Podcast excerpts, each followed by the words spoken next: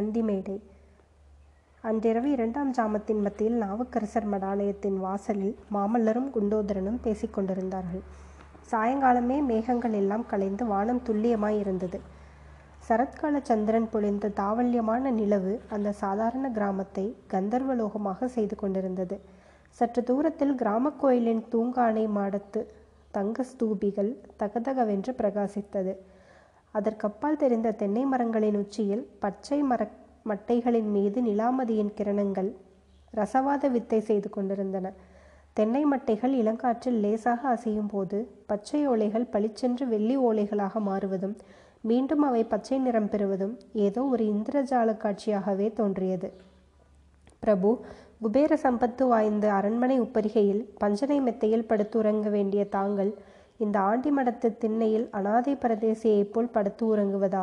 அந்த எண்ணத்தையே என்னால் சகிக்க முடியவில்லையே என்றான் குண்டோதரன்.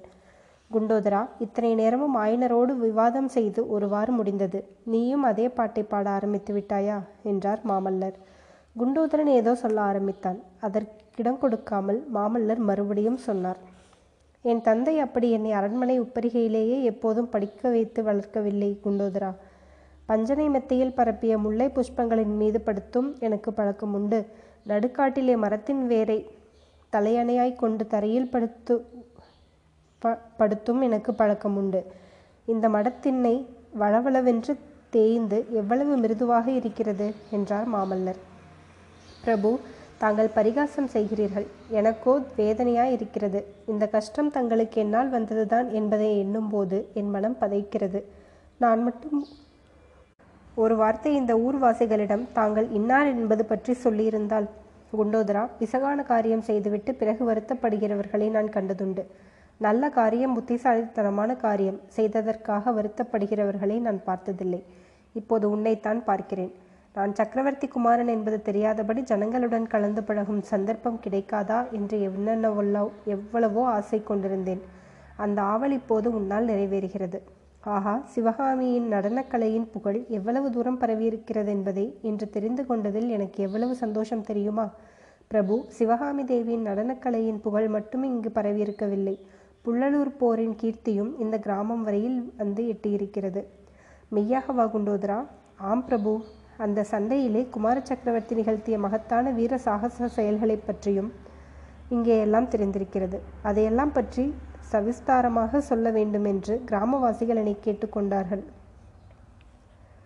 இப்போது கோவில் பிரகாரத்தில் அவர்கள் கூடியிருப்பார்கள். நீங்களும் வருகிறீர்களா? என்று குண்டோதரன் கேட்டான். வருகிறேன். ஆனால் நீ ஏதாவது விஷமம் செய்து என்னை காட்டுவிடு கொடுத்துவிடக்கூடாது என்றார் மாமல்லர்.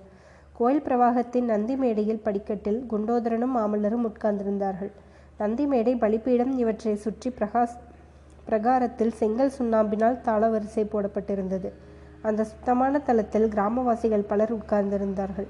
புள்ளலூர் சண்டையை பற்றி அவர்களிடம் குண்டோதரன் சண்ட பிரசண்டமாக வர்ணனை செய்தான். அந்த சண்டையிலே முக்கியமாக குமார சக்கரவர்த்தி மாமல்லர் காட்டிய வீர தீர சாகசங்களை பற்றி உற்சாகமாக விவரித்தான். மாமல்லர் எப்படி போர் செய்தார் தெரியுமா? இந்த கணம் பார்த்தால் இங்கே இருப்பார். மறுகணம் பார்த்தால் அதோ அந்த மதில் சுவருக்கு அப்பால் இருப்பார். அந்த பெரிய போர்க்களத்தில் மாமல்லர் எங்கே போரிட்டு கொண்டிருக்கிறார் என்பதை எந்த நேரத்திலும் கண்டுபிடித்து விடலாம். மகாவிஷ்ணுவின் சக்கராயுதத்தைப் போல் எங்கே ஒரு ஜொலிக்கும் வாள் அதிவேகமாக சுழன்று எதிரிகளின் தலைகளை வெட்டி குவித்து கொண்டிருக்கிறதோ அங்கே மாமல்லர் இருக்கிறார் என்று தெரிந்து கொள்ளலாம். அப்படி மின்னல் வேகத்தில் வாளை சுழற்றி பகைவர்களை ஹதாகசம் செய்யக்கூடிய வீராதி வீரர் வேறு யார்? மாமல்லருடைய வாளிலே அன்றைக்கு யமனே வந்து உட்கார்ந்திருந்தான். அவன் சக்கராகாரமாக சுழன்று வாளை வீசிய போது ஒன்று பத்து ஆயிரம் என்று எதிரிகள் உயிரற்று விழுந்தார்கள். ஆஹா அபிமன்யு செய்த யுத்தம் மாதிரி அல்லவா இருக்கிறது? என்று கூட்டத்தில் ஒருவர் கூறினார். அந்த ஊரிலும் சில காலமாக மகாபாரதம் வாசிக்கப்பட்டு வந்தது. அதனால் எல்லோரும் அர்ஜுனன் அபிமன்யு நினைவாகவே இருந்தார்கள். குண்டோதரன் கூறினான் ஆம் மாமல்லர் என்ற அபிமன்யு மாதிரிதான் போர் புரிந்தார். ஆனால் ஒரு வித்தியாசம் அபிமன்யு போர்க்களத்தில் மாண்டு போனான். புள்ளலூர் சண்டையிலோ மாமல்லரின் வாளுக்கு முன்னால் நிற்க முடியாமல் எதிரிகள் புறமுதுகிட்டு ஓடத் தொடங்கினார்கள். எல்லோருக்கும் முன்னால் ஓட்டம் பிடித்தவன் கங்க நாட்டு அரசன் துர்விநீதன்தான். துர்விநீதன் எந்த பக்கம் ஓடினானோ என்று ஒரு கிராமவாசி கேட்டான். தெற்கு நோக்கி ஓடி வந்ததாக கேள்வி. தென்பெண்ணை நதி வரையில் அவனை பின்தொடர்ந்து மாமல்லரும் தளபதி பரஞ்சோதியும் வந்ததாக கூட கேள்வி என்று சொல்லி வந்த குண்டோதரன் மாமல்லர் பக்கம் திரும்பி பார்த்து ஏனையா என் கையை கிள்ளுகிறீர்? என்றார். மாமல்லரின் கண்களில் கோபக்குறி காணப்பட்டது. இதற்குள் கூட்டத்தில் இன்னொருவன். ஆமாம் இந்த விவரமெல்லாம் உனக்கு எப்படி எப்பா தெரிந்தது? ஆயனரின் சீடனுக்கு போர்க்களத்தில் என்ன வேலை? என்று கேட்டார். நல்ல கேள்விதான். உன்னிடம் உண்மையை சொல்லாமல் முன் இருக்க முடியாது போலிருக்கிறதே என்று சொல்லிக்கொண்டே குண்டோதரன் எழுந்து மாமல்லரிடமிருந்து சற்று அப்பால் போய் நின்றான்.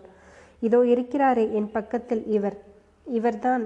ஏனையா இப்படி என்னை உறுத்து பார்க்கிறீர்? இவர்தான் உண்மையிலேயே ஆயனருடைய உத்தம சிஷ்யர். நான் பல்லவ சைன்யத்தைச் சேர்ந்தவன்.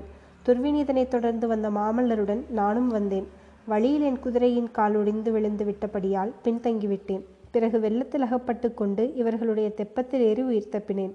உடனே கூட்டத்தில் இருந்தவர்கள் ஒருவரை ஒருவர் உலாவிலே விழாவிலே விரலால் சீண்டியும் வேறு விதமாகவும் கவனத்தை இழுத்தும் காதோடு ரகசியம் பேசிக்கொண்டார்கள் குண்டோதரன் ஆயனரின் சிஷ்யனாக இருக்க முடியாது என்று அவர்களில் பலர் முன்னாடியே ஊகித்ததாக சொல்லிக் கொண்டார்கள். மாமல்லரும் ஒருவேளை இந்த வெள்ளத்தில் அகப்பட்டு கொண்டிருக்கலாமோ என்று ஒருவர் கூறினார். அதை நினைத்தால் எனக்கு ரொம்பவும் கவலையாயிருக்கிறது என்றான் குண்டோதரன். ஒருவேளை இங்கேயே அவரும் வந்து ஒதுங்கினாலும் ஒதுங்கலாம் என்றான் இன்னொருவர். ஒதுங்கினாலும் ஒதுங்கலாம் என்றான் குண்டோதரன்.